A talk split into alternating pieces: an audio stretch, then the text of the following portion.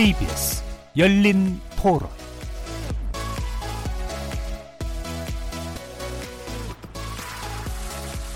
안녕하십니까. KBS 열린 토론 정준희입니다.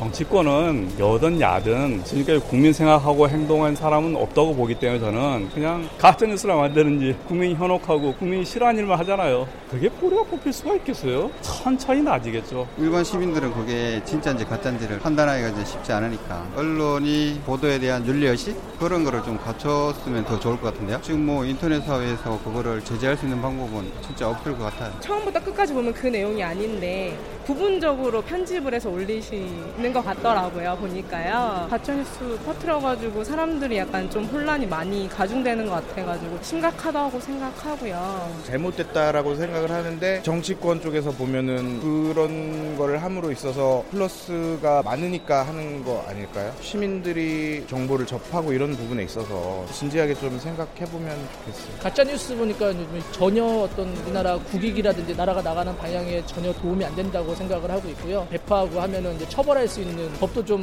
필요하지 않을까.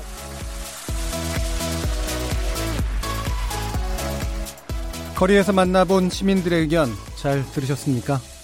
오늘 토론 주제는 정치권 가짜뉴스 고발전 승자는 있나입니다. 지난 화요일이었죠. 더불어민주당이 최근 문제시됐던 허위 주장에 대한 고발 조치를 했습니다. 뭐 G20 정상회의에서 대통령이 실종됐다라든가 문재인 정부 들어 해외 이주가 증가했다라든가 대통령 간첩설이 유포된다든가 등 여러 가지 문제들이 지적됐습니다. 또 앞서 자유한국당은 대통령 사위의 해외 취업 관련 기사에 매크로를 이용한 댓글 조작 정황이 보인다면서 관련 아이디 사용자 등을 고발 조치하기도 했습니다. 내년 4월 총선을 앞두고 정치적 이익이나 기타 이익을 도모하는 허위 정보는 더 기승을 부릴 테고 이를 둘러싼 논쟁을 넘어 정쟁까지 더해지지 않을까 우려가 되기도 합니다. 하지만 이익의 눈으로 진실을 대하는 건 결국 모두를 위태롭게 합니다. 허위와 진실을 가를 기준은 무엇이고 우리 사회의 새로운 거짓과 조작에 대해서 어떻게 대처할 것인지 두 분 의원 모시고 1대1 토론으로 짚어보려고 합니다. KBS 열린 토론은 여러분들과 함께 만듭니다. 문자로 참여하실 분은 9730으로 의견 남겨주십시오. 단문은 50원, 장문은 100원에 정보 이용료가 붙습니다. KBS 모바일 콩, 트위터 계정 KBS 오픈을 통해서도 무료로 참여하실 수 있습니다. 청취자 여러분이 KBS 열린 토론의 주인공입니다. 날카로운 의견과 뜨거운 참여 부탁드리겠습니다. KBS 열린 토론 지금부터 출발하겠습니다. 살아 있습니다. 토론이 살아 있습니다. 살아있는 토론, KBS 열린 토론. 토론은 라디오가 진짜입니다. 진짜 토론, KBS 열린 토론. 자, 그럼 오늘 토론에 함께 해주실 두 분의 논객 소개해드리겠습니다. 먼저 더불어민주당 홍보소통위원장이시고요. 허위 조작 정보 대책 특별위원회 위원이시기도 하시죠. 권칠승 의원 나오셨습니다. 네, 권칠승입니다. 반갑습니다. 네. 자, 그리고 자유한국당 미디어 특별위원회 위원장 박성중 의원 나오셨습니다. 네, 안녕하십니까. 박성중 의원입니다. 자, 총선 9개월을 앞두고 어, 가짜 뉴스 대응전 굉장히 뜨거워지고 있는데요. 이 여야 두분 어, 전문가 의원의 1대1 토론으로 한번 깊이 있게 짚어보도록 하겠습니다. 이 시간은 영상으로도 함께 해주실 수 있는데요. 유튜브에 들어가셔서 KBS 1라디오를 검색하시면 지금 바로 저희들이 토론하는 모습 보실 수 있습니다. 구독도 눌러주시고 의견도 남겨주시기 바랍니다. 또 KBS 열린 토론은 팟캐스트로도 들으실 수 있습니다. 매일 새벽 1시에 또 재방송도 됩니다. 자, 이렇게 함께할 방법까지 안내해드렸고요. 오늘의 토론 주제 정치권 가짜뉴스 고발전 승자는 있나 본격적으로 시작해보겠습니다. KBS 열린 토론. 아마 오늘 이제 가짜뉴스에 관련된 이야기는 또 각 당이 보시기에 정말 이건 문제가 있다. 이런 식의 조작이나 허위는 좀 교정될 필요가 있다라는 쪽에 이제 아마도 초점이 둬서 이야기가 많이 진행이 될 것 같은데요. 어, 일단은 권칠승 의원께 여쭙겠는데, 아, 가짜뉴스라는 단어로 많이 통용되는데요. 저희 학계에서도 사실 이 부분 문제가 좀 있다라고 지적하는 부분도 있습니다. 그래서 민주당은 아마 허위 조작 정보라는 좀 더 구체적인 어, 개념을 쓰시려고 하는 것 같은데 그 이유에 대해서 좀 말씀 주시죠. 예, 뭐 방금 말씀하신 것처럼 일상적으로는 뭐 가짜 뉴스라고 이렇게 통용을 하는 게 가능하겠지만 예. 이게 이제 법적인 문제로 어 이제 행위 제한을 가할 때는 엄격하게 좀 규정하는 게 음. 맞겠다라는 게 이제 저희들 논의 과정에서 있었습니다. 그래서 어 이제 허위라고 하는 어 부분 그리고 또 조작이라고 하는 예. 부분이 어, 조건으로서 들어가는 것이 필요하지 않을까. 음.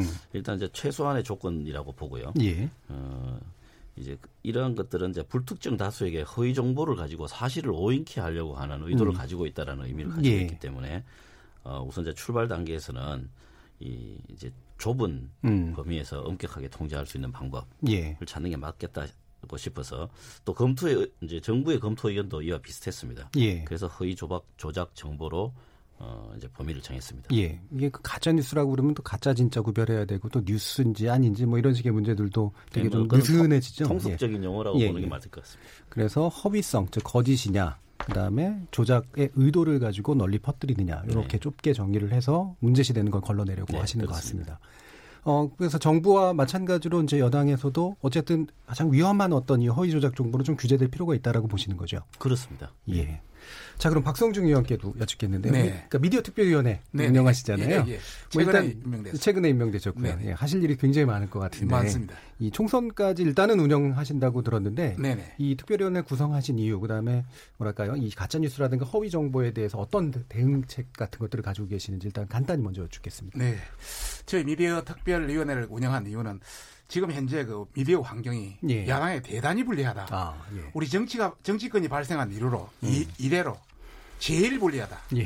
저희들은 그렇게 판단하고 있습니다. 제일 불리하다. 제일 불리하다. 예. 예. 우선 이제 분야별로 이야기를 한다면은 예. 어, 이제 공영방송 특히 요 KBS, 예. MBC, 뭐 예. 또뭐 EBS라든지 SBS도 해당될 수 있겠습니다만 예. 그런 전반적인 부분에서 본다면은 집행부 뭐 사장님이나 부사장님, 전무 아뭐 전무란다 본부장님 이런 분들이 대부분 다 옛날에 민노총사나 언론노조 출신들이 많이 잡고 있다. 예. 또 지금 현재 밑에 있는 부분도 상당히 보직은 거의 대부분이 언론노조 출신들이 예. 예, 가지고 있다. 음. 뭐 그렇게 해서 위아래가 전부 그렇고 음. 또이 전체 위에 상단으로 간다면 그 민원련이 위에 민노총하고 같이 연계돼서 예. 정부와 연계, 연계돼서 음. 삼각편대로 움직이고 있기 때문에 어. 굉장히 그 어떤 보수의 어떤 의견이 그 침투할 여지가 적다 이렇게 음. 보고 있고요. 라디오 같은 경우는 더 심하다 이제 저희들은 그렇게 예. 보고 있습니다. 또 다른 한편으로 종편으로 간다면은 예. 종편에서는 뭐 채널 A나 TV 조선 같은 경우는 내년 3월이 재인가이기 때문에 예. 굉장히 정부 눈치를 볼 수밖에 없고 음. 또 JTBC라든지 MBN은 내년 11월에 재인가입니다. 예.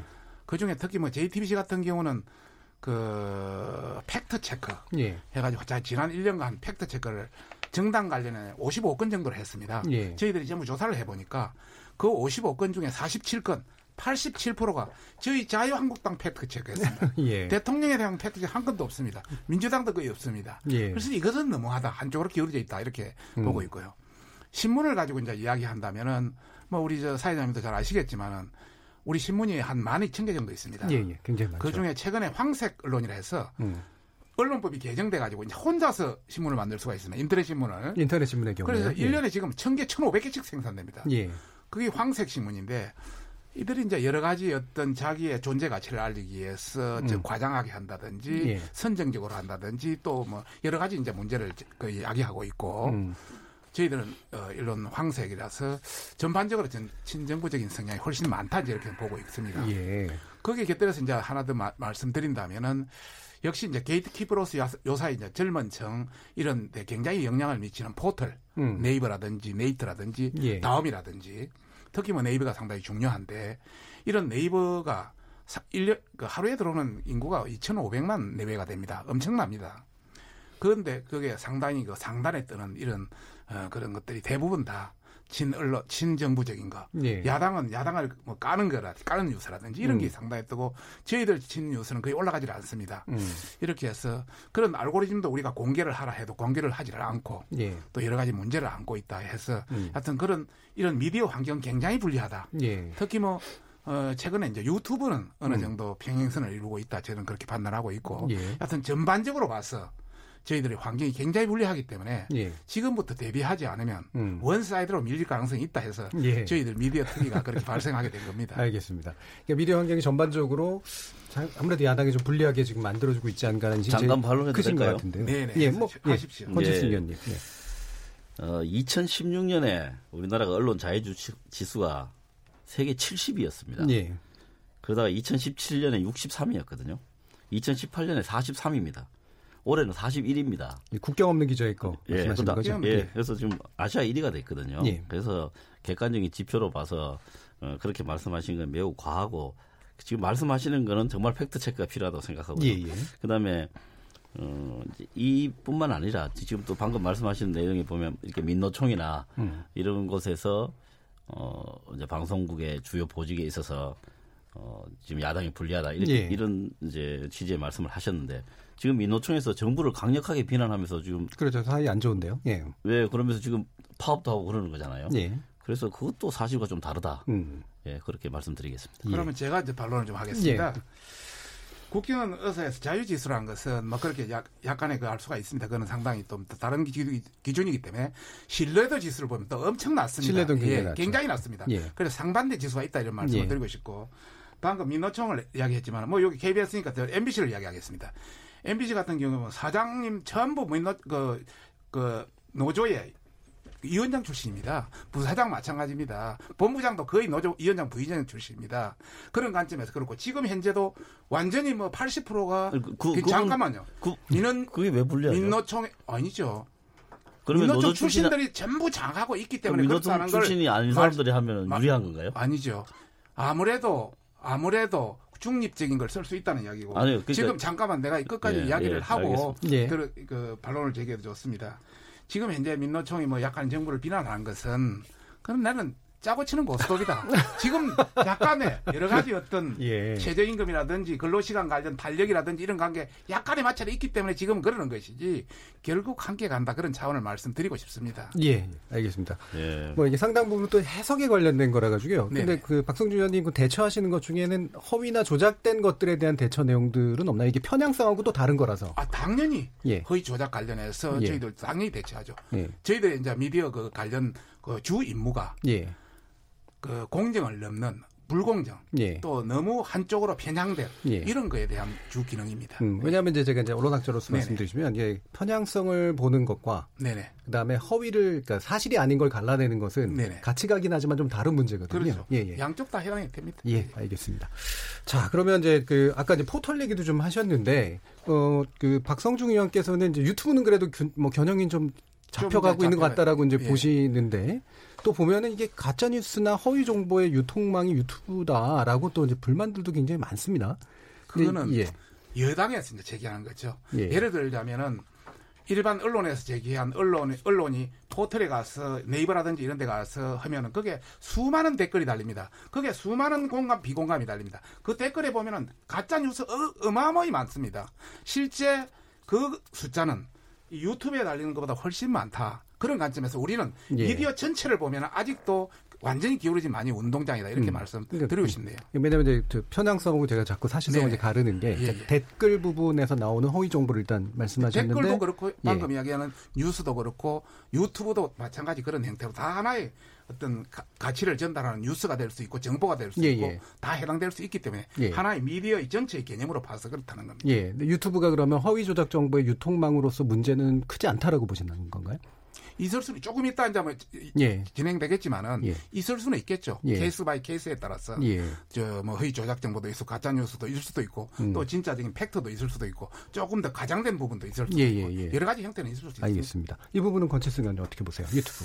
어, 우선 이제 뭐 방송 이야기를 하셨으니까 예. 하면 이 보도의 객관적인 외형을 두고 이게 기울어졌나 안 기울어졌나를 예. 판단하고 기울어진 게 있으면은 당연히 뭐 중재 요청이나 어필을 하셔야죠. 근데 어떤 사람이 갔다, 그 사람의 출신이 뭐다 이런 걸 가지고 그 판단을 해버리면 음.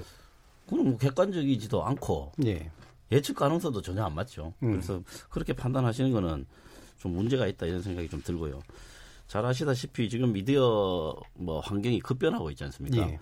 특히 이제 유튜브라고 하는 이 플랫폼이 그동안에 어, 언론, 제도권 언론을 통해서 많은 사람들에게 접근할 수 있던 방식들을 이제 개인이 전 세계를 향해서 방송할 수 있도록 지금 터놓은 거 아닙니까? 예. 이제 그런 만큼 어, 검증되지 않은 어, 그런 내용을 가지고 예. 또 의도를 가지고 할 수 있는 그런 여지가 많이 커졌습니다.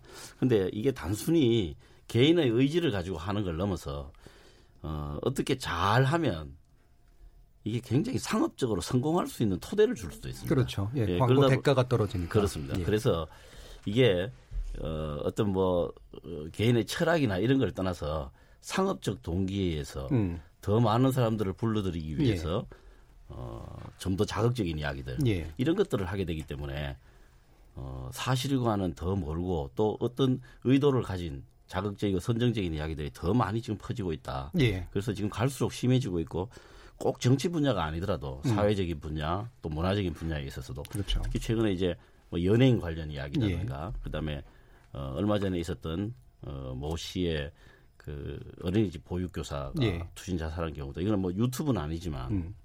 이제 커뮤니티에서 올라오는 글들 때문에 투신 자살하는 이런 것들이 있습니다. 그래서 한 사람의 이야기가 간단한 방식으로 많은 사람에게 전달될 수 있는 음. 이제 언론과 비슷한 기능을 가진 이제 powerful한 tool이 생긴 거잖아요. 예. 그래서 앞으로 이런 특히 이 유튜브는 어 이제 운영자와 함께 그 사용자와 운용자를 둘 다 적절하게 제어하는 방식을 찾아야만 한다 이렇게 예. 생각합니다. 그러니까 이 유튜브가 지금 대표적으로 얘기되지만 온라인 유통 환경이라고 하는 게 바로 기성 언론 또는 기성 언론 이상의 전달력을 가지고 있는데 그게 검증되지 않는 정보가 네. 특히나 상업적 이익을 목적으로 따라서 대단히 선정적이고 굉장히 무차별적으로 퍼질 가능성이 굉장히 높다라는 부분이 지적되시는 것 같아요. 그 부분 그럼- 내가 좀 예. 반론을 제기해 드릴까요? 예, 예. 근데 바- 방금 아까 사람에 따라서 뭐 그렇지 않다 이제 하지만은 모든 예를 들어서 뭐 공영 방송이든 라디오든 뭐이든 예. 사람이 구성이 제일 제일 중요합니다. 아, 예. 중립적인 어떤 문제요? 가치라든지 예. 철학이라든지 신념을 가진 사람은 그게 따라 되는 것이고 예를 들어서 보수적인 성향은 보수적인 성향에 더 더 많이 그 어떤 그런 경향이 기울을 것이고 진보적인 성향은 더 진보적인 성향이 기울인다. 예. 지금 현재 상황을 봐도 그렇다 이런 말씀을 드리고 싶고요. 그건 통상적인 절 그니까요. 미디어 환경이 급변하고 있습니다. 예. 미디어 환경 중에 이제 가장 급변하는 것은 우리 방송은 뭐 그대로지만은 전반적으로 봤을 때는 일반 1인 신문 이는 엄청나게 늘어나고 있고 예. 특히 거기에 곁- 곁들여서 유튜브도 엄청나게 서로의 어떤 새로운 환경으로 늘어나고 있습니다. 예. 그런 관점에서 이 부분은 두 개를 다 잘 봐야죠. 음. 그런데 저희들이 이제 걱정하는 것은 1인 그 어떤 신문 관련해서도 이거는 엄청나게 전, 뭐 단순히 저, 이 어떤 지역적인 게 아니고 전국적으로 다 해당될 수 있는 여지가 되기 때문에 예. 전국적인 여론에서는 굉장한 차이가 있다. 음. 그래서 이것도 굉장히 저희들도 유심히 봐야 된다는 생각이고요. 방금 이야기하는 유튜브 관련해서도 지금 유튜브도 상업적으로 할 수밖에 없습니다. 왜? 거기에는 수입이 관련돼 있기 때문에 예. 유튜브의 조회수라든지 구독자 수가 즉 수입하고 관계되기 그렇죠. 때문에 예. 거기에는 재미가 있어야 되고 첫째. 예. 또 이- 생각보다 자극적이거나 또 그가 아울러서 흥미가 흥미 뭐 어떤 어, 어떤 그런 거 또 아니면 성정적이고 좀 강한 거 예. 이런 게 좀 많이 떨지 않습니까? 그렇죠. 그러다 보니까 그럴 수밖에 없는 겁니다. 예. 다만 그것이 어느 도를 넘는 거는 이제 안 된다는 거죠. 예, 예. 특히 정치에 관련해서는 완전히 가짜라든지 조작이 돼 있다면 예. 그거는 어느 정도 어느 정도 걸려야 된다는 거죠. 예. 그에 저희, 저희들은 반대는 없습니다. 예, 예. 음, 기본적으로 온라인이라는 것의 속성이 이제 그럴 수밖에 그럴 없는 수밖에 측면이 없다. 있는, 없다. 이게 대신 세계적인 대세다. 예, 대신 또- 이제 정말 심각한 거는 걸러내야 된다. 네, 예. 유튜브 자체가 우리 국내 거 아니지 않습니까? 예. 구글이 운영하는 서버도 외국에 있습니다. 예. 그렇기 때문에 상당히 자유스럽고 마음대로 할 수 없는 환경이기 때문에 오히려 더 자유스럽고 어떤 공정이라든지 이런 측면에서는 국내에 있는 것보다는 나은 거 아니냐. 저희들은 그렇게 평가하고 있습니다. 예. 그 부분도 아마 뒤에서 좀 네네. 약간 더 얘기가 될 것 같고요.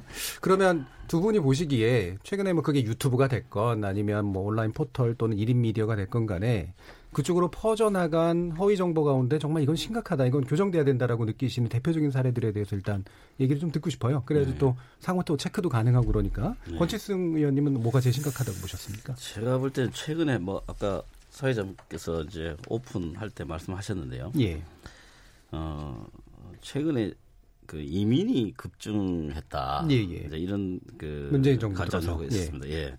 그것도 이제 한국이 싫어서 이민이 급증했다. 이건 음. 뭐 황교안 대표께서 말씀을 하셨습니다. 그걸 또 인용하셨죠. 예, 예. 그렇게 했습니다. 그런데 이거 사실은 해외 이주법이 개정되면서 거주 여권 제도가 폐지됐습니다. 예. 그러니까 이제 의무 신고자 숫자가 늘어난 것이죠. 음. 예. 그래서 이제 이렇게 늘어난 건데 이걸 한국이 싫어서 이민이 급증했다고 이야기하면 사실과는 완전히 다른 이야기죠. 음. 예를 들면 예. 그다음에 또 문재인 대통령이 G20에서 실종했다. 예. 건강 이상설 뭐 이런 예. 게 나왔지 않습니까? 근데 G20이라는 데가 원래 다자간에 모여서 하는 정상회담이다 보니 1대1 회담을 할 때는 그 전체가 모이는 곳에서 빠지는 경우가 예. 뭐 허다에 있는 의뢰에 있는 일들입니다. 그런 걸 다 알 텐데도 불구하고 이거를 유튜브에서 어, 문제 제기를 하니까 그 자유한국당 대변인께서 음. SNS에 또 인용을 했습니다. 예. 이런 경우들이 그러니까 지금 확대 재생산되는 거죠. 이런 경우들이 자꾸 생기면 유튜브가 가, 유튜브나 SNS가 가짜 뉴스의 진원지가 되는 것이죠. 예. 뭐 이것뿐만 아니라 고성 산불이 났을 때도 뭐 문재인의 다섯 시간 뭐 이런 게 있었습니다. 예. 그 내용을 살펴보면 고성 산불 당시에 문재인 대통령이 술을 마시느라 적기 대응을 못했다 이런 내용이거든요. 그 이런 부분들은 이제 그 저희들이 이제 최근에 문재인의 문재인의 다섯 시간이 아닌 고성 산불에 대한 이야기하고 또 G20 실종 이 건에 대해서는 그 고발 조치를 했습니다. 예. 예. 근데 이 고발 조치도 그냥 한 게 아니고 그 팩트 체크 이후에 예. 게- 이후에도 계속 배포를 하는 유, 유튜버들을 음. 그 고발 조치를 그 했습니다. 사실에 대한 교정 확인이 있었는데도 불구하고 계속 퍼뜨리는 그렇습니다. 예, 예. 정치와 관련된 그 유튜브 상위 유튜브를 보면 알릴레오를 제외하고는 상위 예. 한42 정도까지가 대부분이 우파라고 평가받는 어, 우익 성향이라고 평가받는 어, 유튜브라고 하는 뭐 그런 이야기도 또 구독자 있습니다. 수 기준 예, 같은 시- 예? 그렇습니다. 실제로 그런 이야기가 있고 그뭐 이 유튜브에서 나오는 그 뭐 G20 가서 문재인 대통령이 홀대 받았다 우산 쓰고 내려온 거 예, 홀대론. 예. 예, 뭐 그런 것도 사실 과거에 박근혜 대통령도 그런 일이 있었죠. 예. 그런데도 불구하고 이런 유- 내용이 유튜브에서 생산됐을 때 또 그 대변인께서 또 SNS에 또 인용을 했습니다. 그래서 이런 식으로 하는 것 자체가 예. 유튜브가 지금 뭔가 어, 특정 세력과 특정 정치 세력과 이 내용을 주고받으면서 확대 재생산하고 있는 거 아니냐. 음. 그래서 결과적으로 가짜 뉴스를 확대하는 거 아니냐 예. 하는 의심을 받기에 충분하다고 봅니다. 예. 주로는 이제 현 문재인 대통령 또는 이제 그 문재인 대통령의 해외 순방이라든가 해외 회의라든가 또는 국내에서의 정책 활동 같은 데서 뭐 그뿐 아니라 5.18 관련된 그렇죠. 것도 5.18 뭐 관련된. 것들도 많고요. 네. 예. 그런 부분들이 이제 일단 가장 심각한 형태라고 지금 말씀을 주셨는데요. 네, 그렇습니다. 여기에 대한 박성준 의원 의견 듣고 또 이제 또 문제가 예, 있다고 보시는 것들을 좀 얘기 듣죠. 네. 그 이민급증 관련해서는 물론 이민법 때문에 약간 그런 문제는 있습니다만은 예. 실제 그 굉장히 지금 자영업자 이런 분들이 망해서 예. 사업을 도산했어. 예. 예를 들어서 동남아라든지 이런 데 가는 경우들이 많이 있습니다. 제 주변에도 그런 게 있고. 근데 그런 건 이제 통계로 예, 좀 예. 얘기하셔야 될 것 같아요. 그, 그런 것 때문에 이 통계상으로 그게 나타나니까 그런 걸로 해석한 것이 아니냐. 예. 그래서 일부 유튜브에 나타난 거 아니냐 그렇게 보고 있고요. 예. G20의 문재인 실종 같은 경우도 문재인 대통령이 공식 행사에 많이 빠져버렸습니다. 예. 그러다 보니까 대통령이 진짜 중요한 행사에 안 가고 뭐 하고 있냐? 중요한 사진에도 나타나지도 않고 이러다 보니까 그걸 잡아서 바로 그 유튜브가 바로 그냥 그 유튜브는 신속이 생명입니다. 시간이 생명입니다. 그럼 허위 대- 정보가 아니라고 예, 보시는 거예요? 예, 허위, 허위 정보가 그 상황에서 사람이 없으니까 예. 그걸 가지고 바로 그냥 쏘아 나가는 거죠. 방송이니까. 예. 방송이 신속하고 넘보다 빠르고 재미있고 이렇게 해야 뭐 방송이 많이 들어올 거 아닙니까? 왜냐하면 이제 없었던 부분을 보여주는 건 괜찮은데 보여주- 그걸 보여주면서 근데 전체적으로 예. 아예 그냥 안 했다 이렇게 얘기하는 건 문제가 있지 않나요? 안 했다 하는 거는 문제가 있지만 예, 예. 실제 그게 중에 뭐한 네대 군데가 없었다 예, 중요한 예. 행사에 예. 그러니까 뭐 실종이라 이런 개념으로 좀 강하게 썼겠죠. 좀 과장했다. 예예. 이제 그런 개념이고요. 예. 그다음에 고성산불 관련 뭐 문재인 그 대통령 음주 관련해서는 어, 저희들이 또 문제를 삼고 있는데 사실 다섯 시간에 대해서 구체적인 해명을 못 하고 있고 그 앞에 음주가 약간 있었습니다. 그, 그 여러 가지 출판 사장님들하고 예. 그런 관련해서는 74명에 대해서 저희 네티즌을 일반 국민을 고발했기 때문에 예. 저희들이 변호사를 붙여서 이것은 잘못됐다. 대통령이 한 것을 지적했는데 민주당이 고발한다는 것은 이거는 말이 안 된다. 음. 이래서 저희들이 어떤 그 어떤 법률 지원 어, 외로 뭐, 법률 예, 지원을 있어요? 하고 예. 있다. 이제 이런 말씀을 드리고 예. 싶고 또 한 가지 더 말씀하는 것은 요사이 뭐 알릴레오 빼고는 그 저 좌파 유튜버 그가 별 진보 유튜버가 별로 인기가 없다 이제 이런 거는 오히려 재미가 없다는 그런 측면도 되고요. 실제 제가 파악한 거로는 뭐 숫자는 적지만은 상당히 알릴레오 외에도 상당히 그 40만 뭐 20만 되는 19만 이 되는 것도 상당히 있다 이제 이런 말씀을 드리고 싶고 예. 다만 사람들은 유튜브 들어가 보면 재미가 없으면 금방 빠져버립니다. 그런 관점에서 너무 정부를 옹호하고 똑같이 나오고 하니까 서서히 재미가 없어서 빠졌다. 저는 그렇게 보고 예. 제가 지난 지방선거 때 홍보본부장을 했습니다. 예. 그때는 우리 유튜브는 두세 개도 보이지 않았고 30위까지 전부 진보 유튜브만 있었습니다. 여기 우리라고 하는 건 예, 우- 보수 쪽. 아, 보수 쪽에. 예, 미안합니다. 예, 예. 그런 관점이라는 걸 말씀드리고 싶고 예. 여하튼 어, 저- 전반적으로 이 새로운 그 어떤 미디어 환경, 예. 유튜브 환경에 적응해야 된다 이런 말씀을 음. 드리고 싶네요. 외려 이제 허, 허위적인 부분을 지적하시는 것보다 재미나 그럴만했다 쪽을 얘기하시는 것 같은데. 그렇습니다. 예. 제가 이제 지적하고 싶은 거는 뭐 여러 가지 말이 많- 여러 가지 사항이 있습니다. 저도 예. 그 중에 대표적인 한 가지만 예. 지금 현재 그 유튜브 상에 쭉 한번 쳐보면은 그 천안함 가짜 뉴스, 예. 예, 천안함 가, 천안함하고 가짜 뉴스 지금 막쫙 나옵니다. 음, 천안함. 지금도 예. 그게 보면은 사실 천안함이 에, 결론적으로는 카이스트에서도 뭐 실험을 했는데 버블제트에 의해서 폭침됐다는 것이 공식적으로 다 확정이 됐습니다. 이것은 수많은 실험도 그렇게 나왔고 또 민군, 민군 합동조사단에서 그렇게 나왔고 예. 또 해외 다국적 연합 정보 분석에서도 그렇게 나왔습니다. 예. 그런데 아직도 유튜브에 들어가 보면은 자초 우에 충, 충돌했다느니 또 버블제트 의뢰 공격과는 무관하다느니 각각이 다 유튜브에 있습니다. 예. 이스라엘 잠수함에 의해서 격침됐다느니 또 일본 의뢰가 가짜인 뭐 10가지 이유라든지 또 토- TOD 초저속 영상으로 잠수함이 드러났다는 그런 것부터 천안함은 북한 의뢰가 미국 때문에 뭐 예. 그 했다든지 뭐 이런 천안함이 반파 순간 드러난 잠수함이라든지 뭐 이런 굉장히 많습니다. 예. 이 하나만 하더라도 예. 이렇게 이 상황은 여러 가지 형태로 나타날 수 있다.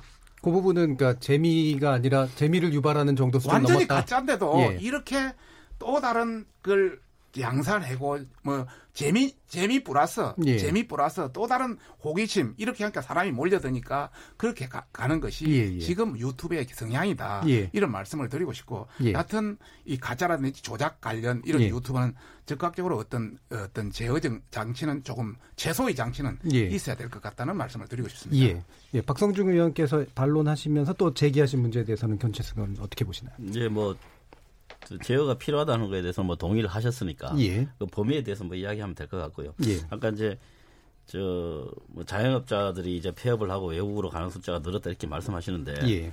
그렇다면 뭐 연도별 자영업자 폐업률 정도는 말씀을 하시면서 예. 이렇게 이야기를 하셔야 그게 이제 좀 그 설득력이 있을 텐데. 예. 이민의 이유를 폐업으로 작년에 두는 그런 그렇- 통계. 그렇습니다. 작년에 자영업자 병음해도 7만 개가 폐소됐습니다. 폐업이 됐습니다. 이래서 지금 문재인 정부 들어서 자영업자 폐업률이 사상 최고로 계속 많습니다. 그뭐 통계 빼면 그냥 자동으로 나올 수 아, 있는 네. 그렇지 이민의? 이유를 폐업으로 얘기한 분들이 실제로 숫자로 잡히나요? 그거는 잡히기는 어렵겠죠. 그러나 예. 전체적인 아까 해석이라고 이야기했습니다. 해석으로. 예, 예. 전체적인 숫자가 좀 많아지니까 예. 뭐 살기 싫어 뭐 실제 우리 주변에도 그런 아이고 더 이상 살기 싫다 세금도 올라가고 집값 그것도 많고 예. 또 실제 뭐 힘들고 예. 그래서 뭐 저 베트남이라든지 필리핀이라든지 뭐 동남아시아라든지 이런 데 가면은 작은 돈으로 살 수 있으니까 지- 따뜻하고 이런 쪽 이야기가 뭐 수시로 나오지 않습니까? 예, 주변의 이야기를. 말씀하셨고요. 예, 콘체스 의원 아까 더 얘기하실 거 없으시죠? 네, 예, 알겠습니다. 그럼 또 한 가지 이제 뭐 제가 말씀을 좀 나누고 싶은 게 아까 권채스 의원께서도 이제 지적을 하셨던 부분인데 이런 유튜브나 기타의 온라인으로 퍼지는 허위 정보를 정치권에서 받아서 무분별하게 인용해서 외려 확산시키는데 상당히 좀 책임을 물어야 될 필요가 있는 거 아니냐라는 지적을 해주셨어요. 그래서 사실은 그 부분은 실제로 그냥 퍼지는 게 아니라 공인에 의해서 퍼지는 거기 때문에 상당히 좀 이제 경계해야 될 필요는 분명히 있는 것 같거든요. 이 부분은 박성주 의원은 어떻게 보시나요? 정말 문제가 많다고 생각합니다. 예, 참고로 가장 최근의 문제 중에 윤지호 씨 예, 윤지호 씨 문제를 한번 이야기를 한다면 똑같은 이런 문제인데요. 원래는 가짜 뉴스가 인터넷 이- 그 유튜브를 통해서 퍼졌습니다. 그게 예, 그게 퍼지다 보니까 거기에서 안민석 의원이 그걸 받았습니다. 예, 그래서 어느 정도 같이 동조하다가 그 다음에는 그 윤지와 함께하는 의원들 모임이라 해서 뭐 그 이하경 이하경 의원 남인순 추에서 뭐 여러 사람 해가지고 그 의원들 모임을 만들었습니다. 예, 그래서 거기 어느 정도 확산되다 보니까 여기에는 뭐 우리 KBS 방송국을 비롯해서 예, JTBC, TBS, CBS, MBC, YTN 뭐그 방송 1에서 5회까지 다 방송을 했습니다. 예. 이러다 보니까 전 국민한테 퍼져버린 거죠. 예. 그런데 실제는 가짜로 나, 왔지 않습니까? 어떤 부분이 가짜로 나온 거죠? 예를 들어서 윤지호 씨가 그 여러 가지 어떤 자기가 방송에 나와서 뭐 저 그 이야기한 이런 부분이 많이 가짜 다그 자기가 구체적으로 지어낸 하셔야죠. 지어낸 부분이 나왔습니다. 아니, 그래서 어떤 부분이 그런지 말씀을 그건 좀 하셔야죠. 이따는 이야기 드릴게요. 그래서 예. 그런 거. 그 다음에 박정희 대- 전 대통령에 대한 통치자관 300조 예. 관련해서 예. 뭐 서희석 은행이 있다고 뭐 유튜브 안민석이 그래가 발언도 하고 예전에 이게- 최순실 예, 예, 사태 났을 때요. 예. 뭐 그게 또 밝히지 않았는데 이런 어떤 에, 가짜 뉴스 이런 관련해서는 밝혀지면은 음. 정치인 책임지는 어떤 그런 시스템을 갖춰야 될것 예. 같습니다. 이거 아무나 이렇게 예. 정말 정, 어떤 국회의원이란 것은 헌법 기관 아닙니까? 예. 자기 말에 대한 책임을 져야 되거든요. 예. 그런 관점에서 그냥 발언만 하고 끝나서는 안 된다. 음. 이런 차원에서 정치인도 책임을 져야 되고 예. 또 우리 그 어떤 여러 가지 어떤 방송이라든지 사실 공적 기관 아닙니까? 많은 국민을 상대로 우리 방송도 방송하는 차원에서는 예. 방송도 어느 정도 책임을 져야 된다. 그래야 그렇죠. 허위를 유포시키는 예, 건 당연히 유포시키는. 책임에 대한 예. 부분을 그래서 그래 되면은 대한민국의 전체적인 부분이 많이 밝아지지 않겠느냐 예. 저는 그렇게 생각합니다. 그럼 아까 권 의원님이 지적하신 부분이나 그 자유한국당에 계신 분들이 이런 그 허위 정보를 유포시키는 그런 케이스는 없다고 생각하시나요? 있겠죠. 예. 그는 그래서 나는 이제 역으로 이야기했어. 예. 최근에 가장 큰 문제가 이제 뭐 윤지호 씨가 하도 우리 세상을 떠들어 했기 때문에 예, 예. 실컷 시- 해놓고 뭐 음. 마치 크게 있는 것처럼 해놓고는 실제 그 해보니까 별로 없고 음. 또 외국에 가버리고 예, 실체가 없는 얘기였다. 실체도 없는 이야기였다. 예. 이런 이야기를 말하고 알겠습니다. 싶은 거죠. 권칠승 의원님은 어떻게 예. 보십니까? 뭐 우리 당의 이제 구체적인 그- 이제 의원분을 이제 거명을 하셨으니까 뭐 예. 저도 이야기할게요. 예. 5.18 관련한 토론회가 뭐 얼마 전에 있었는데 거기서 예. 이제 어제 최고위원으로 이제 복귀하신 김순례 한국당 의원께서 예. 그 종북 좌파들이 판을 치면서 5.18 유공자라고 하는 괴물 집단을 괴물 만들었다 집단 이렇게 이야기를. 하셨죠. 예. 예. 이거는 뭐 온 국민들이 인정하지 않 인정하는 가짜 뉴스일 겁니다. 예. 그게 예. 어째 가짜 뉴스입니까? 그거는 뭐 예를 들어서 다른 막말이라든지 다른 어떤 개념으로 봐야지. 그건 그걸 막말이라고 가- 그렇지. 그건 거죠? 가짜 네. 뉴스로 본단 말이야. 네, 부정적인 아, 거는- 5.18 유공자가 이게 괴물 집단이다 이게 맞는 말씀이다 맞는 말이다 이런 뜻이네요. 그러면 거기 그런 의미로 말씀을 하신 거네요. 아이고, 참. 우리 참 자, 그다음에 예, 예. 아니, 수준이 올- 낮네요. 아, 아니 그거는 예를 들어서 표현의 문제. 어, 예, 예를 들어서 그 제가 이야기 좀 할게요. 막- 제, 예, 제가 하세요. 이야기하는 할게요. 시간이니까 네. 5.18이 유공자 괴물 집단이라고 이야기하는 것 자체는 사실과도 맞지 않고 당연히 막말입니다. 그다음에 뭐 당에서 징계를 해서 뭐, 뭐 당에서 알아서 하시는 일이니까 뭐 거기에 대해서는 제가 이야기는 하지 않겠지만 그 복귀 시기가 너무 빠르다는 생각이 좀 들고요. 그다음에 5.18 북한군 개입설 이런 거는 확실한 허위 정보 아? 그럼요. 예. 그다음에 5.18 폭동이 시간이 흘러 민주화 운동으로 변질했다. 이게 이제 이종명 최고위원 어, 저 의원께서 말씀을 하셨는데 지금 징계 절차가 중단된 상태 아닙니까? 예. 이런 부분에 대해서 또 분명한 입장을 보여주시는 게 국민들 정서에도 맞고 그리고 또 사실관계도 맞다 이런 예. 생각이 듭니다. 예. 이제 이 가짜 뉴스라고 하는 게 대해서 어떻게 해서든지 좀 제한을 해야 되겠다고 하는 이야기 자체가 그, 음. 그 취지 자체가 뭐냐면은 이게 이제 합리적인 공론화를 원천적으로 보고세합니다. 예. 그래서 민주주의의 공적이라고 이야기하는 거 아닙니까? 예. 그래서 이제 뭐 제가 예를 든 방금 이런 것들을 좀 깊이 새겨서 조치를 해주셨으면 좋겠다는 생각입니다. 예. 이 부분에 대해서 박성훈 예, 의원 간단히 참고로 좀 이제 어, 북한군 개입설이라든지 이런 문제는 저희 그 어, 김영삼 대통령께서 예. 개입하지 않았다고 결론 그때 났습니다. 그러니까요. 예. 그리고 민주화 운동도 그 전에는 5.18뭐 운동이라든지 강주 뭐 이런 걸 했지만 예. 그때부터 민주화 운동으로 못을 박았습니다. 법적으로 박았죠. 법적으로 김, 김영삼 대통령부터 딱 확립된 사항이기 때문에 예. 더 이상 왈가왈부할 이유가 없는 것이고요. 예. 예를 들어서 어, 독일의 홀로코스트 예. 유태인을 600만을 죽였습니다. 그렇죠. 그래도 지금 그거는 가짜고 허위다고 주장하는 사람이 있습니다. 예. 그런 거하고 이거는 좀 차원이 다르다 이런 말씀을 어떻게 드립니다. 다르죠? 예를 들어서 예. 방금 이야기한 대로 역사에는 예. 극소수설도 있을 수 있습니다. 극소수설. 극소수설. 예, 극히 작은 사람들이 자기 주장을 하는 사람을 거기 나무 때다 너희들은 다 나가라. 지구상에 꺼져라. 이렇게 할 수는 없는 거 아닙니까? 근데 그 공당의 홀로- 의원이 받는 건 좀 아니잖아요. 그렇지. 근데. 그래도 마찬가지입니다. 예. 그 중에 홀로코스트를 그렇게 예, 거짓이다. 음. 없는 사실을 만들었다는 게 프랑스 어느 사람이 이야기를 했습니다. 예. 그래서 여러 가지 처, 뭐 여러 가지 처벌을 해야 된다 이렇게 했지만은 거기는 진보 학자나 촘스키라든지 이런 한 500여 명의 학자들이 예. 그거는 표현의 자유다. 그게까지는 갈 수 없다. 이렇게 극히 일부는 다양한 주장도 할 수 있는 게 민주주의입니다. 예. 그, 그 모든 것을 이- 이게 놓은, 예를 들어서 아까 있는 괴물 집단. 예. 그런 말씀을 이야기하는 겁니다. 예, 예. 예를 들어서 극히 일부는 그렇게 이야기할 수 있다는 겁니다. 그러, 그러나 우리가 대다수 한국 사람이 볼 때는 그건 잘못됐다고 판단했기 때문에 징계를 하는 거 아닙니까? 예. 그리고 예를 들어서 북한 개입설 민주화 운동 징계를 이거는 안, 이미 하- 게- 안한 분도 있잖아요. 예, 결론이 났다. 음. 더 이상 이야기하지 마라. 이런 음. 말씀을 드리고 자유한국당 입장은 어쨌든 건 확실히 허위다라고 네, 허위다. 보신다는 거죠. 아니 예. 물- 북한 개입설은 우리가 아니다고 예. 결론 냈잖아요. 와이스 때. 이미. 예. 근데 이제 왜냐하면 처, 그 어떤 그 공당의 의원에 대한 처벌이나 어떤 징계가 충분하지 않다는 지적을 하시는 것 그거는. 지적할 수 있겠죠. 예. 그거는 사- 타당해서. 알겠습니다. 권치수 의원님 더 하실 여기 뭐 부분에 대해 하실 말씀 없으신가요? 예, 뭐, 그, 뭐, 인정을 하시니까, 예. 뭐, 그 부분에 대해서는 뭐, 저도, 어, 뭐, 받아들이고요. 음. 단지 이제, 그, 과거 김영삼 대통령 시절 때부터 5.18에 대한 그, 이제, 개념 규정은 이미 정해졌다라고 말씀하신 것에 대해서 반갑게 생각하고요. 다만, 예. 아직도, 어, 그런 부분에 대해서 폄훼하는 이야기를 저 꾸준히 하시는 분들이 있죠. 예. 있는데, 어, 그래도 국회의원이 이제 그런 음. 이야기를 하는 것은 좀 부적절하다 보 생각이 예, 예. 되고요. 그러면 공인으로서 뭐 자신의 뭐 잘못된 부분 이런 거에 대해서는 뭐 사과하는 것이 뭐 분명히 맞다고 보고요. 그 다음에 이 독일 같은 경우에는 나치를 찬양하면 법으로 처벌받습니다. 법으로 처벌받죠. 예. 예. 그래서 그런 부분들도 우리가 우리는 지금 이제 일제 시대 이런 걸 겪, 그리고 또 혹독한 독재 정권을 예. 겪었기 때문에 그런 부분 그런 부분들에 대해서도 좀 음.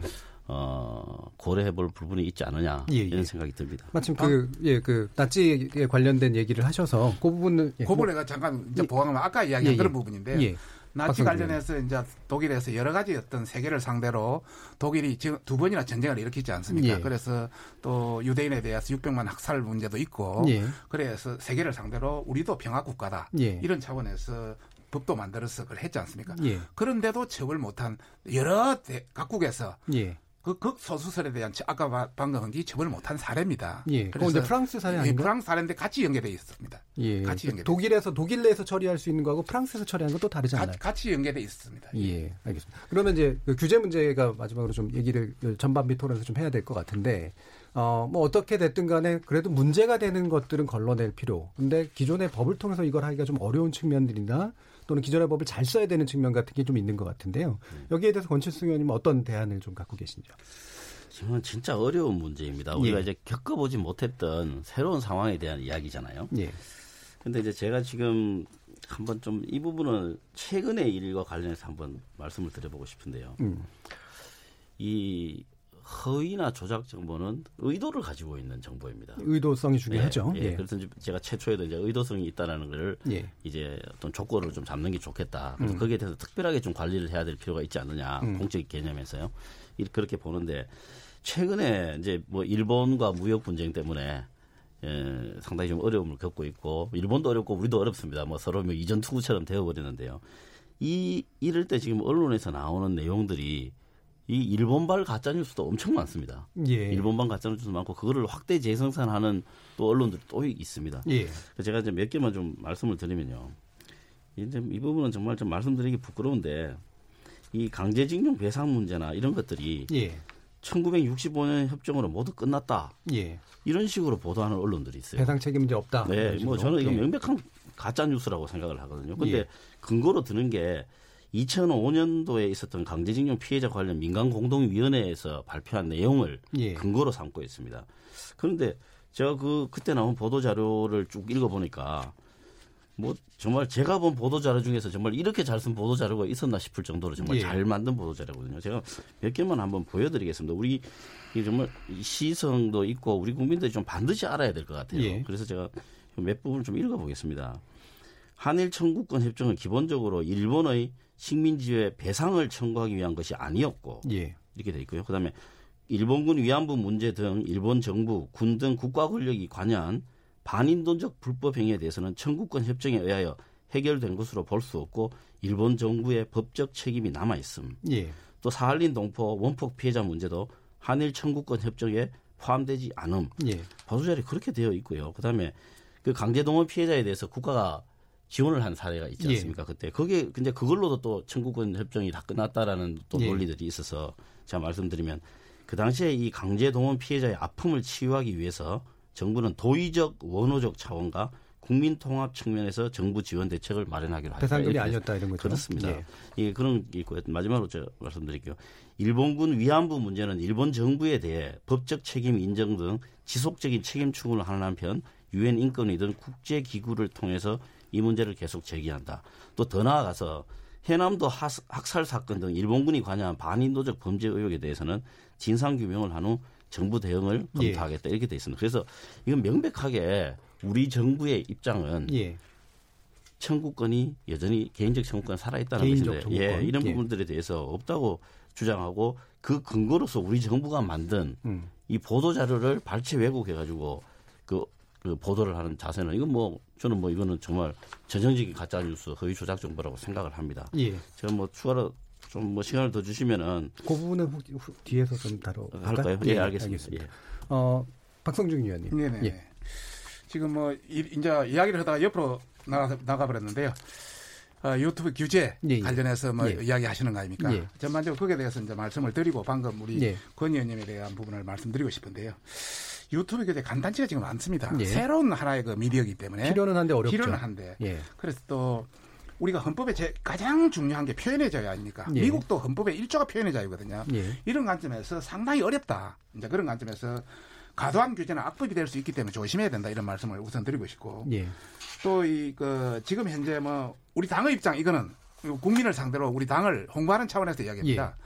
미디어 자체가 전부 한쪽으로 기울어져 있는데 예. 그래도 우리 당이 그래도 숨 쉴 수 있는 것은 예. 유튜브밖에 없는데 예. 여기까지 규제하면 우리 당은 어디로 가라고 이 말씀을 드리고 싶고요. 근데 허위 정보를 규제하는 거죠. 허- 그런데 예. 이걸 하면서 다 규제가 되는 형태입니다. 아, 다른 것까지 다 누구는, 규제해버릴 수 누구는 있다. 예. 그 여당 의원 중에 어느 사람이 이러더라고. 그 유튜브 규제를 하니까 잡초를 규제하니까 잡초를 규제하면 어, 벼가 잘 자라지 않느냐. 예. 이렇게 이야기하더라고요. 예. 이 유튜브 규제를. 예. 나는 이런 말을 드리고 싶어요. DDT 그 잘못 그, 그 약을 뿌리면. 약을 뿌리면 예. 전체가 다 황폐화된다. 예. 이런 차원을 말씀드리고 싶고 예. 여하튼 그래서 키소라든지 이런 자율 기구가 있습니다. 여기다 예. 권한도 주고 돈을 주고 한다면 충분히 우리도 해나갈 수 있다. 예. 이런 말씀을 저- 드리고 싶고요. 예. 아까 우리 권 의원님이 말씀하신 한일 청구권에 대한 문제는 굉장히 예민한 문제입니다. 예. 이 자체가 그 당시 한일 청구권과 65년 할 때는 agree to disagreement 해가지고 어찌 보면 동의, 어찌 보면 부동의. 우리는 동의, 저쪽은 부동의. 아니 우리는 불법, 비법, 저쪽은 합법. 일본은 예. 이런 아주 어, 저, 아주 애매하게 애매한 그런 그렇죠. 규정으로 예, 해서 말을 안 해버린 예, 부분들도 처-. 처리됐습니다. 예, 예. 그리고 2005년 문제에 대해서 여러 가지 어떤 해석이 논란이 있고 예. 그 당시 전체적인 규정은 전문가들의 규정은 예. 사할린, 위안부, 원폭 예. 이거 외에는 전체적인 피해 청구권이 개인 청구까지 포함된 것으로 본다. 예. 이렇게 해서 국가에서 배상한 게 치, 그 7만 명의 6천억 이상을 그때 배상한 겁니다. 예. 그래서 전체적인 해석이 달리 일 수, 일 수 있기 해석이 때문에 달라진다. 이것을 가짜 뉴스라고 하면 이거는 이거는 어, 저- 잘못된 이야기다라는 어, 말씀을 좀- 다시 한번 드리고 싶고 이것은 해석의 여지가 충분히 있는 문제입니다. 제가 지금 더 이야기한다면은 이 정부에 들어서 전반적인 앞에 성향을 보고 여러 가지 하해, 그 하해 재단의 어떤 그런 걸 해체시켰다든지 대법원의 판결을 앞에 걸 보고 그것도 정치행위인데 이런 걸 저- 전반적으로 국가에서 좀 어, 통제를 하고 통제는 하는 거는 뭐 좀 이상하지만은 국가 전체의 국익을 생각해서 했어야 예. 되는데 그걸 못한 게 저는 또 오히려 지적하고 예. 싶고요. 예. 그래서 얘기가 좀 예. 퍼지는 것 같으니까 네네. 여기서 일단 좀 예, 그 이야기는 뭐 예. 또 네, 기- 네, 그 네. 다른 데로 가기 예, 때문에 알겠습니다. 네. 자, 여야의 가짜 뉴스에 대한 여러 가지 고민과 대응의 어떤 방침 또 입장 같은 것들. 네. 예, 뭐 제가 아까 예. 이제 좀그 보완하고 대책에 싶은- 대해서 좀 빠뜨릴 것 아, 같아서 예, 대책 부분에 보완하고 뭐 싶죠. 예. 최소한의 제한이라는 거에 예. 대해서는 뭐 이제 공감대가 있는 것 같습니다. 예, 뭐 예. 저도 마찬가지고 또 저희 당에서 가짜 뉴스를 법률적으로 제한할 때는 가짜 뉴스와 같은 이런 좀 다소 허황한 범위가 이제 범위가 정확하지 않지 않습니까? 예. 그런 부분이 아니라 허위 조작 정보라고 하는 이렇게 한 거에 대해서는 뭐, 뭐 여야 간에 큰 이견이 없지 않을까 싶습니다. 예, 예, 예, 그래서 알겠습니다. 이 꼭- 표현의 자유를 최소한으로 음. 제한, 그러니까 최대한으로 보장하는 범위 예. 내에서 오히려 표현의 자유를 그 촉진시킬 수 있는. 오히려 뭐 저 그 제한하거나 예. 그 피해를 끼칠 수 있는 그런 허위 조작 정보에 대해서는 예, 제한이 예, 예. 필요하다라고 알겠습니다. 하는 것에 대해서는 뭐 음. 큰 이견이 없다고 생각합니다. 표현의 자유를 위협하는 게 아니라 외로 제대로 된 표현의 자유를 위한 그런 그렇습니다. 제한 예, 이런 걸 예. 말씀하시는 네. 거죠. 자 이렇게 이제 가짜 뉴스에 대해서 여러 가지 입장과 또 고민들이 있는데요.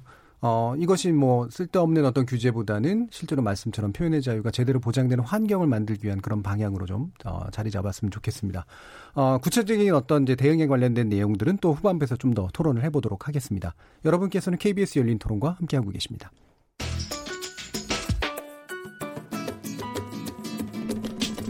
묻는다, 듣는다, 통한다.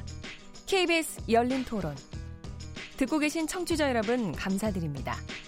들으면서 답답한 부분은 없으신가요? 궁금한 점은요? 그렇다면 함께 토론에 참여하시죠. 유료 문자 9730을 이용하시면 됩니다. 단문은 50원, 장문은 100원의 정보 이용료가 있습니다. 스마트폰 어플리케이션 KBS 모바일 콩을 통해서도 무료로 참여하실 수 있습니다. KBS 열린 토론은 언제나 열려 있습니다. 듣고 계신 KBS 열린 토론은 매일 밤 1시에 재방송됩니다.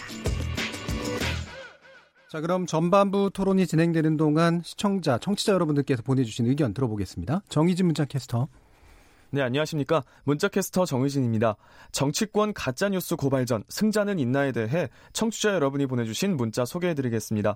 먼저 유튜브로 카이로스님. 허위 정보에 대한 에너지를 너무 많이 소비하는 경우가 많은 것 같은데 법적 처벌 조항을 강하게 만들어서라도 허위 정보를 가려내는 게 필요해 보입니다. 3699님. 우리나라 언론의 자유는 세계 상위급이지만 자본과 정치 종속은 하위 수준이 아닌가 싶은데요. 라는 의견 주셨네요. 0804님, 가짜뉴스 정말 사라져야 하겠지만 가끔 한번 의심해 볼 만한 사항들도 무작정 가짜뉴스라는 프레임을 씌우려고 하는 것도 문제라고 생각합니다. 콩으로 커피타임님, 국론을 분열시키는 가짜 뉴스는 엄벌해야 마땅합니다 해주셨고요. 콩으로 김진희님, 구조만 가지고 편향적이라고 하면 안 되죠. 내용을 봐야죠. 종편이 심사위에 눈치 보고 있다면 이전에는 유리했다는 말인가요? 8162님, 제대로 걸러내야 합니다. 의도성을 가지고 함부로 퍼뜨리는 행위는 법을 만들어서라도 처벌해야 합니다. 빨리 전하는 것이 중요하지 않습니다. 재미있으면 가짜라도 용서되는 일입니까? 콩으로 쏴라님, 보수고 진보고 팩트를 기본으로 깔고 왜곡은 없어야 합니다. 7337님, 가짜뉴스가 다른 게 아닙니다. 정확한 통계 인용 없이 말하는 것도 가짜뉴스입니다. 유튜브로 탕탕이 낙지님, 민경욱 의원이 개인 유튜버 주장을 팩트체크도 하지 않고 인용해서 정치 공세를 벌이고 있는데 박성중 의원님은 어떻게 생각하세요? 라고 보내주셨네요. KBS 열린 토론, 지금 방송을 듣고 계신 청취자 모두가 시민 농객입니다. 계속해서 청취자 여러분들의 날카로운 시선과 의견 보내주세요. 지금까지 문자캐스터 정의진이었습니다.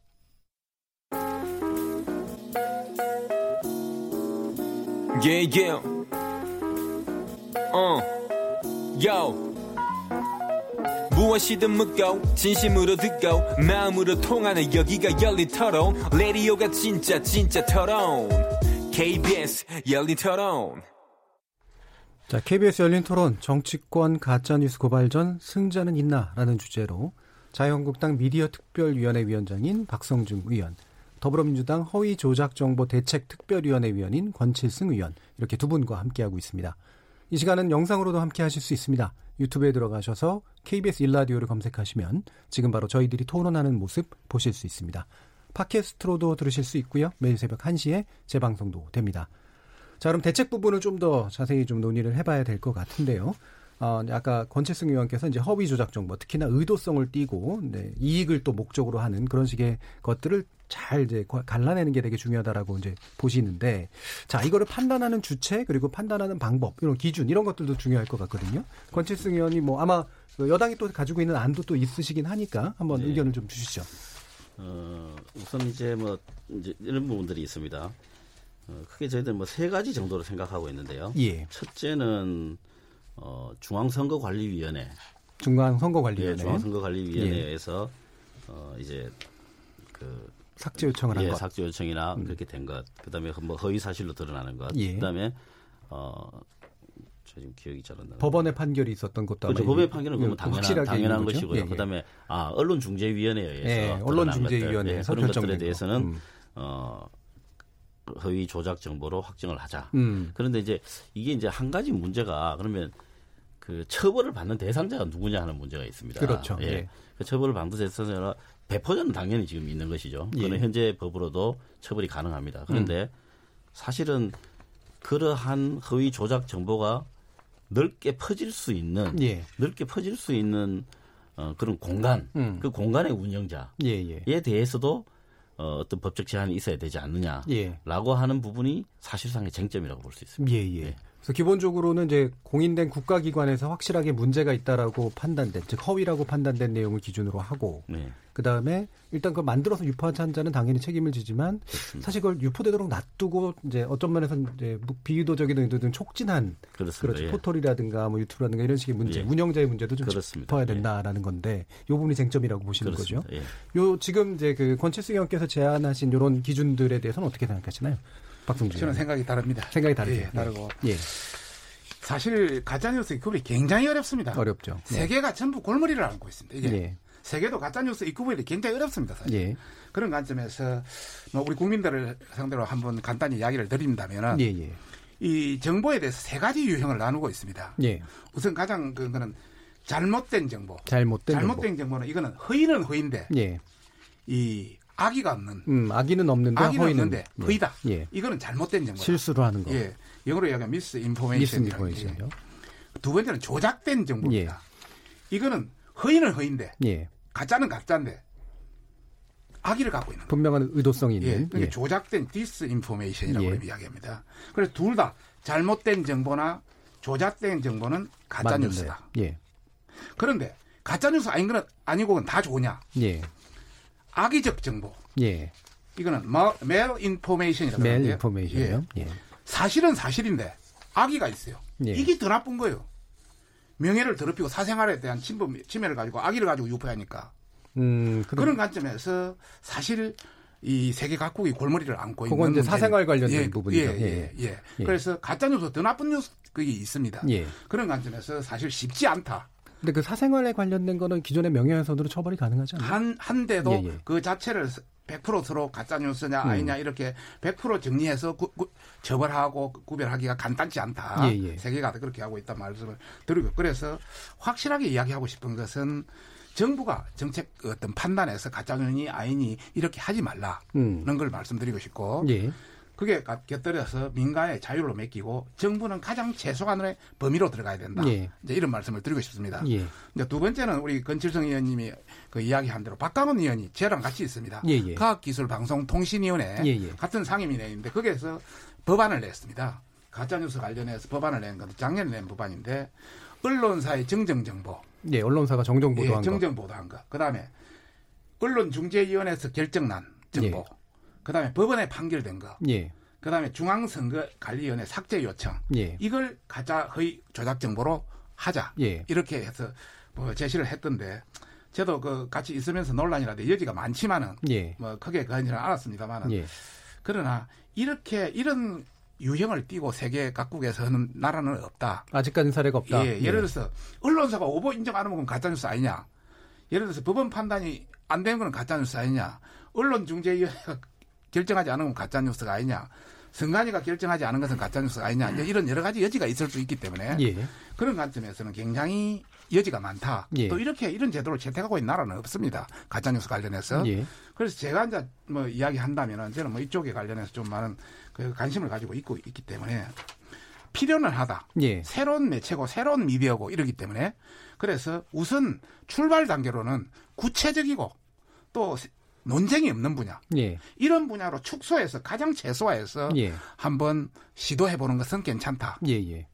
민간 자율에 맡기되 민간 자율에 맡기되 맡기되 법으로 한다면은 예. 가장 최소한 분, 분야로 예. 한정해서 해보는 것은 해볼 만하다. 음. 뭐 예를 들어 서울대 그 언론정보학과 이준호 교수라든지 이런 사람들도 보면은 이 어떤 가짜뉴스 관련 이런 관련해서 법안 관련해서는 예.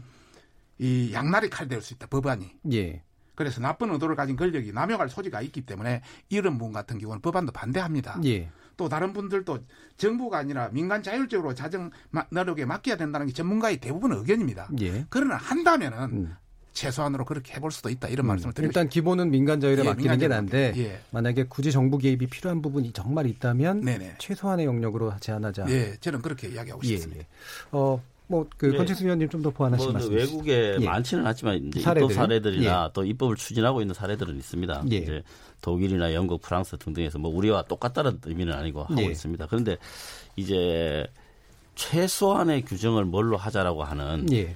그 그런 막연한 이야기만으로는 법을 만들 수가 없죠. 그렇죠. 최소한이 무엇이냐에 대한 네, 얘기가 그래서 이제 필요한데. 구체적인 예. 안을 내놓고 이제 예. 이야기를 하는 게 필요하다고 생각하고요. 그런 의미에서 이제 언론사의 정정 보도라든가 언론중재위원회 결정, 또 뭐 법원 판결, 중앙선관위 뭐 삭제 요청 이런 것들을 허위 허위 조작 정보로 보자라고 하는 것은 공식적으로 확인된 것 중에서는 그래도 가장 작은 범위가 아닌가라고 생각을 합니다. 네 개 중에 어느 하나라도 해당하면 그렇습니다. 그렇죠? 예. 그렇다면 그 정도면은 한번 이 정도면 실행해 볼 수 있는 그 스타트 포인트로서는 아주 예. 그 이제 좁은 범위에서 시작할 수 있는 것이 아닌가 이렇게 생각을 하고 있고요.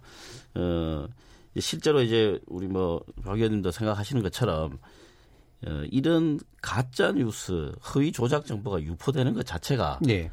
제대로 된 정보의 유포를 막기 때문입니다. 그렇죠. 예, 예. 그래서 이런 부분들에 대해서 외국 사례들을 보면은 독일 같은 경우는 좀 그래도 나름 좀 처벌 구정들을 갖추고 있는 그런 예, 예. 법안들이 있습니다. 그래서 법들이 있습니다. 그래서 이런 부분들을 좀 참조해서 어 우리 또 그 해당 상임위에도 계시니까 그 법안을 좀 만들어 주시면 음. 어뭐 처음에 어뭐 이런저런 좀 뭐 그 협상을 통해서 뭐 이 부분과 꼭 같지 않아도 된다고 생각합니다. 저희들 예, 뭐 예. 우리 당의 그 의견이지만 꼭 이와 같지 않더라도 이 허위 조작 정보들을 뭔가 제어할 수 있는 사회적 수단들을 합의해서 만들어 놓는 것 자체가 음. 큰 시발점이다 생각하고 음, 어 필요하다라는 의견입니다. 음, 일단 뭐 이 기준이 반드시 통용은 아니라도 출발점 만들 필요는 있다. 제가 이렇게 뭐 좀. 보강을 좀 예, 해드리겠습니다. 아무래도 예. 내 이제 상임위 소관이니까. 예, 예. 이제 가짜뉴스 관련해서 이제 법의 판단에 아까 여러 가지 법원이라든지 뭐 선관이라든지 이런 데만 맡긴다면 예. 그 맡기고 가짜뉴스를 판단한다면은 그 전에는 그럼 가짜뉴스인지 아닌지 모르잖아요. 그럼 법의 안정성이 없는 거예요. 그게 판단이 돼야 이제 가짜뉴스로 되니까. 근데 이게 최소한으로 가려면 그럴 아니, 수밖에 없잖아요. 그러면 그런 어떻게 건 해야? 없어요. 예, 예. 그래서 세계 각국의 예를 제가 한번 예. 이야기를 말씀드리고 오겠습니다. 영국 같은 경우는 유해 콘텐츠, 유해 예. 콘텐츠 규제 관련 백서를 발행했어요. 예. 그래서 지금 입법을 추진하는데 온라인 아동 학대라든지 테러 행위라든지 예. 무슨 그 자살, 자해 자살을 부추기는 그런 내용이라든지 아. 이런 내용들의 어떤 그 가, 가짜 뉴스 개념이 들어가면 그에 대한 처벌을 규정이 있고요. 음. 또 유럽 연합 EU 같은 경우는 테러 관련 콘텐츠 예. 이런 게 이제 그런 개념으로 들어가고요. 예. 또 호주 같은 경우는 폭력적 콘텐츠, 예. 또 독일 같은 경우는 혐오 발언 혐오. 이런 게 들어갑니다.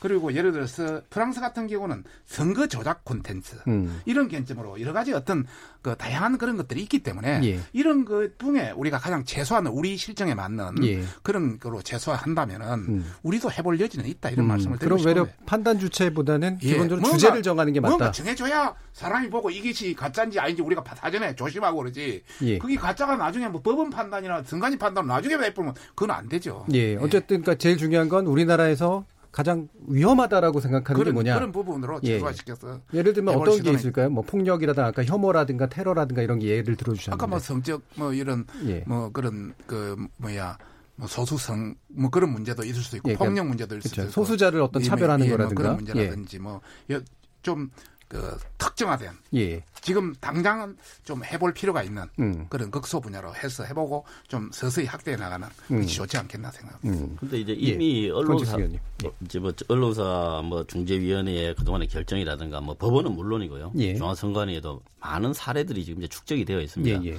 그런 부분들을 어 이제 잘 살펴서 보면 음. 그래도 거기를 관통하는 최소한의 기준이 규정, 있다. 예, 음. 최소한의 기준 또 많은 사람들이 공유할 수 있는 기준은 음. 찾을 수 있다 이렇게 생각합니다. 예, 예. 네. 그런 건 기존까지 이제 쌓여진 판례라든가 이런 걸 보시면 이제 네. 예를 들면 우리나라에서는 이런 소수자 문제 또는 혐오 문제, 폭력 문제 예. 이런 게 중요하다라든가 뭐 이렇게 예. 도출도 할 수 있을 것 같은데요.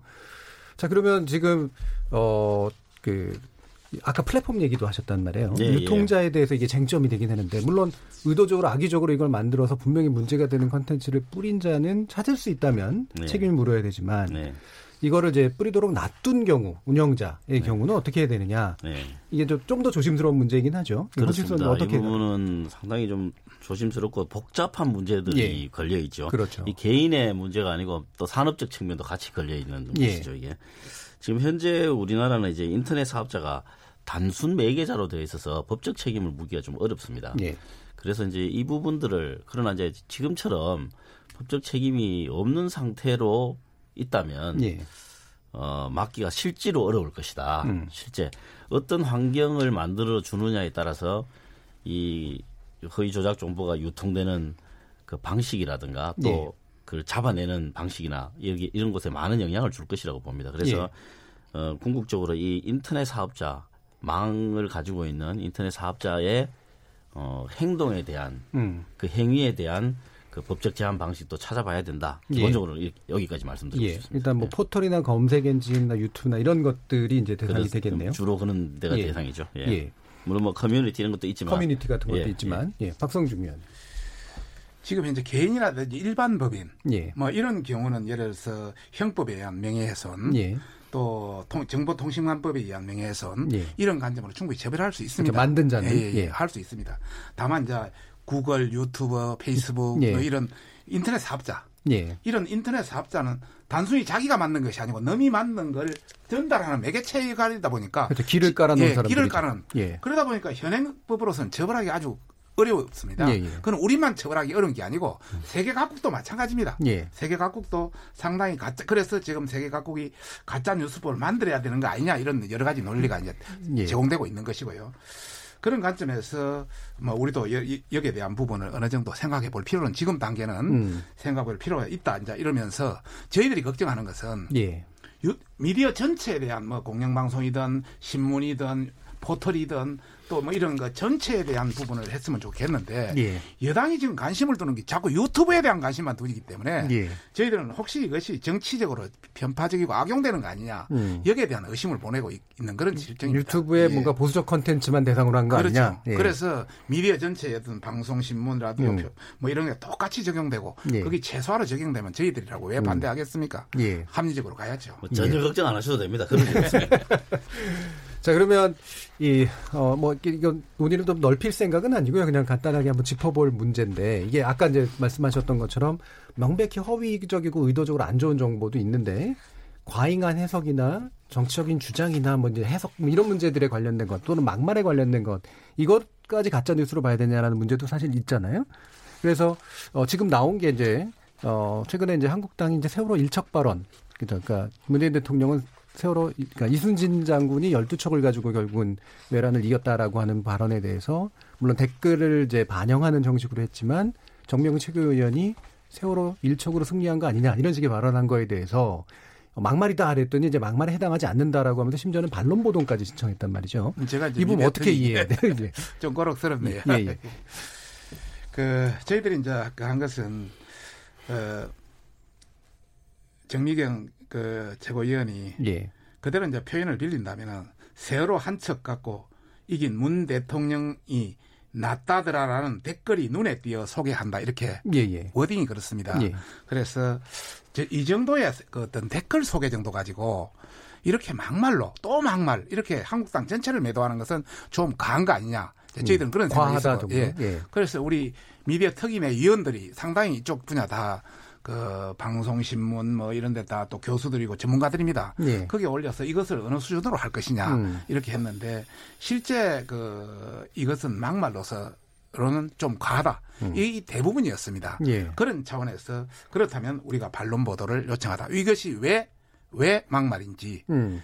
그 막말에 대한 이유를 또 막말이라 썼기 때문에 예. 또 막말이라 쓰지 않는 많은 그런 뭐 미디어에 대해서는 저희들이 일체건을 하지 않고요. 예. 또 막말, 한국은 또 막말 이렇게 좀 강하게 쓴 데만 이제 일부를 우리가 제소를 예. 했는데 예. 거기에 대한 부분은 막말에 대한 부분을 그러면 왜 막말인지를 한번 이야기해 달라 음. 이런 차원에서 이야기를 했고요. 예. 사실 저희들이 막말 프레임에 대해서 상당히 그 트라우마를 가지고 있습니다. 있습니다. 우리는 조금만 예. 하면 그냥 막말에 걸려버리니까. 예. 그래서 사실 뭐 저희들이 좋은 메시지라든지 정책을 해도 잘 먹혀들지는 않고 음. 좀 실수라든지 이렇게 약간의 어떤 막말에 해당되면 그거는 완전 대스특필되고 예. 그래서 저희들은 생각이 일반 국민의 생각, 일반 여론의 생각보다는 언론으로부터 좀 더 가잉 어떤 심판을 받는 거 아니냐. 예. 그래서 피해의 어떤 그런 개념을 가지고 있습니다. 예. 그래서 저희들도 막말에 대한 가이드라인이라든지 음. 앞으로 또 막말에 대해서 여러 가지 공천에 대한 기준이라든지 예. 또 우리의 어떤 윤리위원회를 통해서 좀 더 강하게 어떤 어떤 지- 그 징계를 한다든지 이런 것들 예. 서 우리도 자정 노력해 나갈 테니까 예. 우리 언론이라든지 또 우리 국민들이 예. 우리 자유한국당을 좀 더 좋게 예. 따뜻하게 봐주셨으면 하는 바람입니다. 알겠습니다. 권庆수 의원님 이 부분에 대해서 말씀해 주시죠.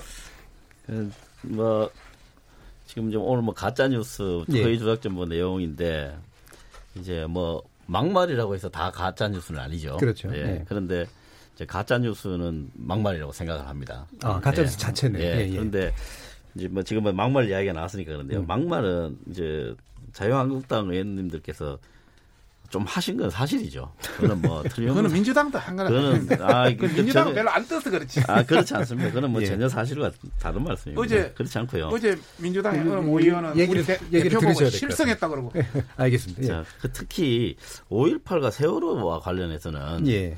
어, 자유한국당에서 지나친 이야기들을 뭐 그게 막, 막말이죠. 지나친 말이. 예.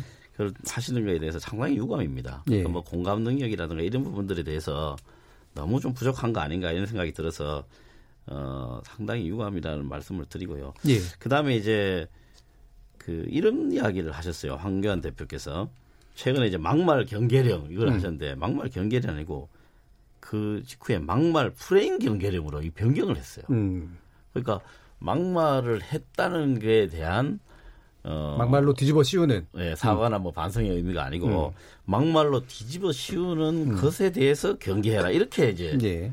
어, 태도를 바꾼 거죠. 예. 그래서 이런 부분들도 사실관계에 대해서 먼저 좀 그 성찰을 하시고 난 다음에 예. 막말 안 하시면 이런 건 없는 거거든요. 예. 그래서 우선 그, 그 지나친 막말에 대해서 먼저 좀 당 내부적으로 좀 반성하는 것 음. 이게 뭐 첫째가 아닌가 생각합니다. 예, 알겠습니다. 뭐 나누실 말씀이 많으실 예, 예, 텐데 예. 이제 마무리가 더 하겠습니다. 예, 짧게만 해주십시오. 예.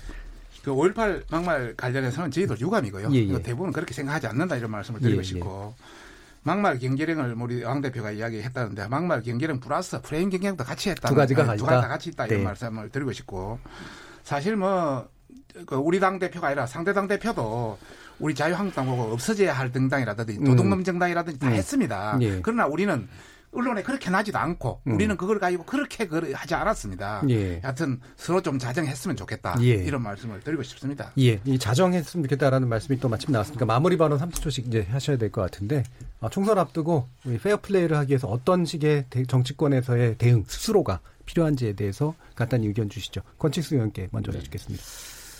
이 가짜뉴스 문제는 이제 일부 유튜버의 문제는 아니라고 보고요. 예. 최근에는 이제 일본과의 이 경제적 분쟁 때문에 일본발 가짜 뉴스가 진짜 예. 엄청나게 많습니다. 예. 또 여기에 동조하는 또 일부 국내 언론도 있고 해서 굉장히 지금 어, 힘든데요. 어, 국론 분열이라든가 또 사실과 다른 이야기를 통해서 국익에 훼손을 주는 그런 일은 없었으면 좋겠고 이 허위 조작 정보를 이 국회에서 적절한 제도로 제어를 예. 해서 국민 통합이 더욱 더 높아지는 그런 음. 계기를 만들었으면 좋겠습니다. 알겠습니다. 감사합니다. 박성준 의원님. 사실 우리는 야당은 힘이 없습니다. 예. 권력이나 조직이나 뭐저 정보나 다 여당이 갖고 있기 때문에 특히 또 뭐 오늘 뭐 거론은 그게 안 됐습니다만은 청와대 국무총리실에서 여러 가지 어떤 허위 조작 정보 테스크 팀도 만들고 예. 또 민주당에서 일부 가짜 정보 유총 방지법도 뭐 발의를 하고 또 일부 뭐 진- 언론에서 진여성의 언론에서 뭐 여러 가지 어떤 팩트 체크를 통해서 야당의 잘못도 많이 지적하는 이런 것 여러 가지 때문에 저희들은 상당히 위축되고 예. 있다. 예. 모든 것은 여당이 지고 있다. 여당이 좀 페어플레이 했으면 좋겠다. 이런 예. 말씀을 드리고 가진 싶습니다. 자가 먼저 좀더 예, 잘 가진 달라. 자가 좀 예. 나눠야 된다. 알겠습니다. KBS 열린 토론 오늘은 정치권 가짜뉴스 고발전 승자는 있나라는 주제를 함께했고요. 오늘 토론에 함께해 주신 더불어민주당 권칠승 의원, 자유한국당 박성준 의원 두 분께 감사드립니다. 저는 월요일 저녁 7시 20분에 다시 찾아뵙겠습니다. 지금까지 KBS 열린 토론 정준이었습니다.